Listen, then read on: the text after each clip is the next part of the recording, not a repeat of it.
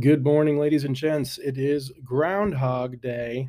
I am tempted to sing that Sonny and Cher song from that wonderful movie, Groundhog Day, with Bill Murray, but I promise I won't torture you or your ears. Um, so it is Wednesday. It is February 2nd. It is 2022. There's actually not a ton to report this morning. Um, John Authers in his daily piece, talks today about the fact that earnings have been really good for Q4 so far, um, but with the exception of companies like Apple and Google, uh, the market really hasn't been rewarding um, earnings beats, uh, and that's really a function, I think, of the fact that you know coming out of the pandemic, you obviously, or at the beginning of the pandemic, you obviously had Wall Street revising its earnings estimates sharply downward, and, that trend started to change later in the year, and we've basically had anywhere from 12 to 14 months of nothing but upwards earning revisions uh, as the market rallied. Uh, earnings growth is now above the long term trend. It does tend to mean revert pretty consistently. So, earnings revisions, upward earnings revisions, should be a thing of the past, should be in the rearview mirror. We're probably going to start seeing some downward revisions as the year progresses. So, keep an eye on that.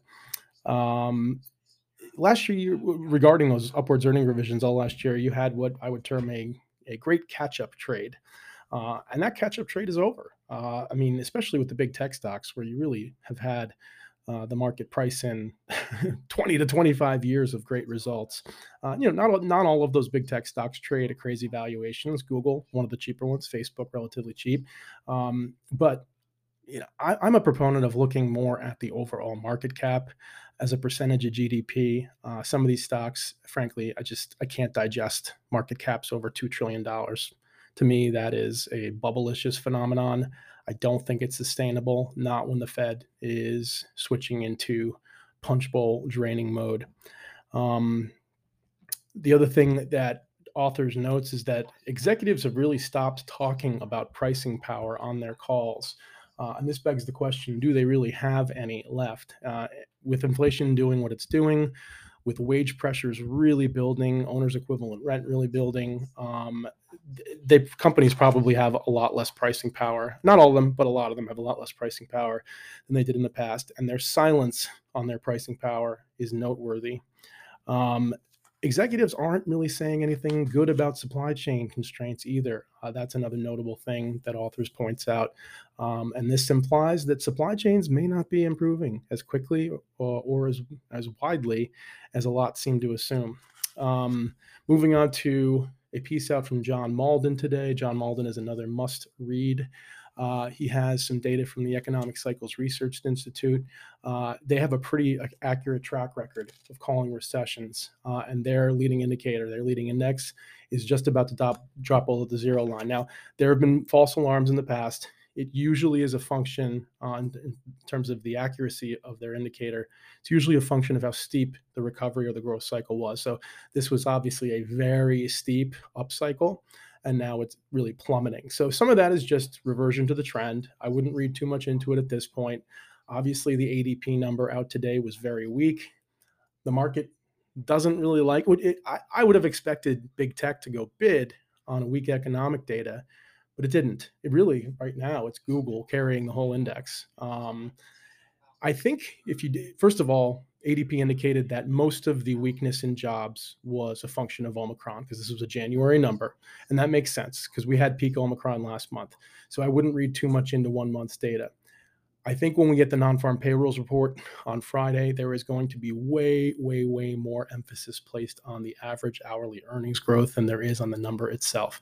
COVID has messed with these numbers like no phenomenon post World War II. Uh, maybe that's an overstatement, but it, it really has screwed up the seasonality. Uh, it's kind of thrown it under the bus.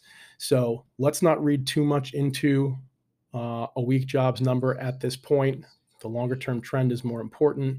Uh, unemployment claims have remained pretty low. Continuing claims have remained pretty low. Uh, so not willing to draw any conclusions yet on that a lot of people today are saying, oh, see, you know, here weak jobs, the Fed can't hike. But I think they're missing the main point. The main point is that wages are still not high enough to bring people back to work en masse. The Fed is very, very sensitive to wage inflation. Wage inflation is only just starting to kick in. You had oil breaking out to new uh, swing highs today. It has come off a little bit as the day has gone on, but there have been some headlines of late that have given oil a reason to sell off, and it just hasn't sold off. Technically, the chart remains very bullish. Yes, we could get a pullback here. Uh, there is the risk that we are at kind of you know peak Ukraine. Um, doesn't seem like that situation is going to go away for the time being, but it may fully be priced in. So really now we're focusing on just the supply demand equation. Um, the future structure remains in firm backwardation, which is bullish. Uh, we had that report out from UBS the other day saying that they think U.S. Uh, supply uh, U.S. production is going to be weaker this year than people expected. So there are plenty of reasons to remain bullish on energy. I don't see how stocks, especially high multiple growth stocks, can continue to climb like this uh, if oil breaks up to 100 plus. So you have owner's equivalent rent just starting to really kick in in earnest. The housing shortage is worse than ever. Wage inflation just starting to kick in. Um, and you've got oil very buoyant. There are a ton of people out there who seem to think that inflation is just going to decelerate heavily and steadily throughout the year. I don't think that's going to happen at all. It will decelerate just because the comps are so tough. The math virtually dictates that it must decelerate but we're focused on the third derivative, the rate of change of the rate of change. How fast does it decelerate? And I think people are sorely overestimating how fast it will decelerate. Uh, obviously, that's the kind of thing that will reveal itself in the months to come. Uh, we could probably see another month of acceleration in CPI. We will see. The Fed is really in a pickle here. Um, HYG, the junk ETF, has not confirmed the recent stock market strength. I know they're keeping a very close eye on that.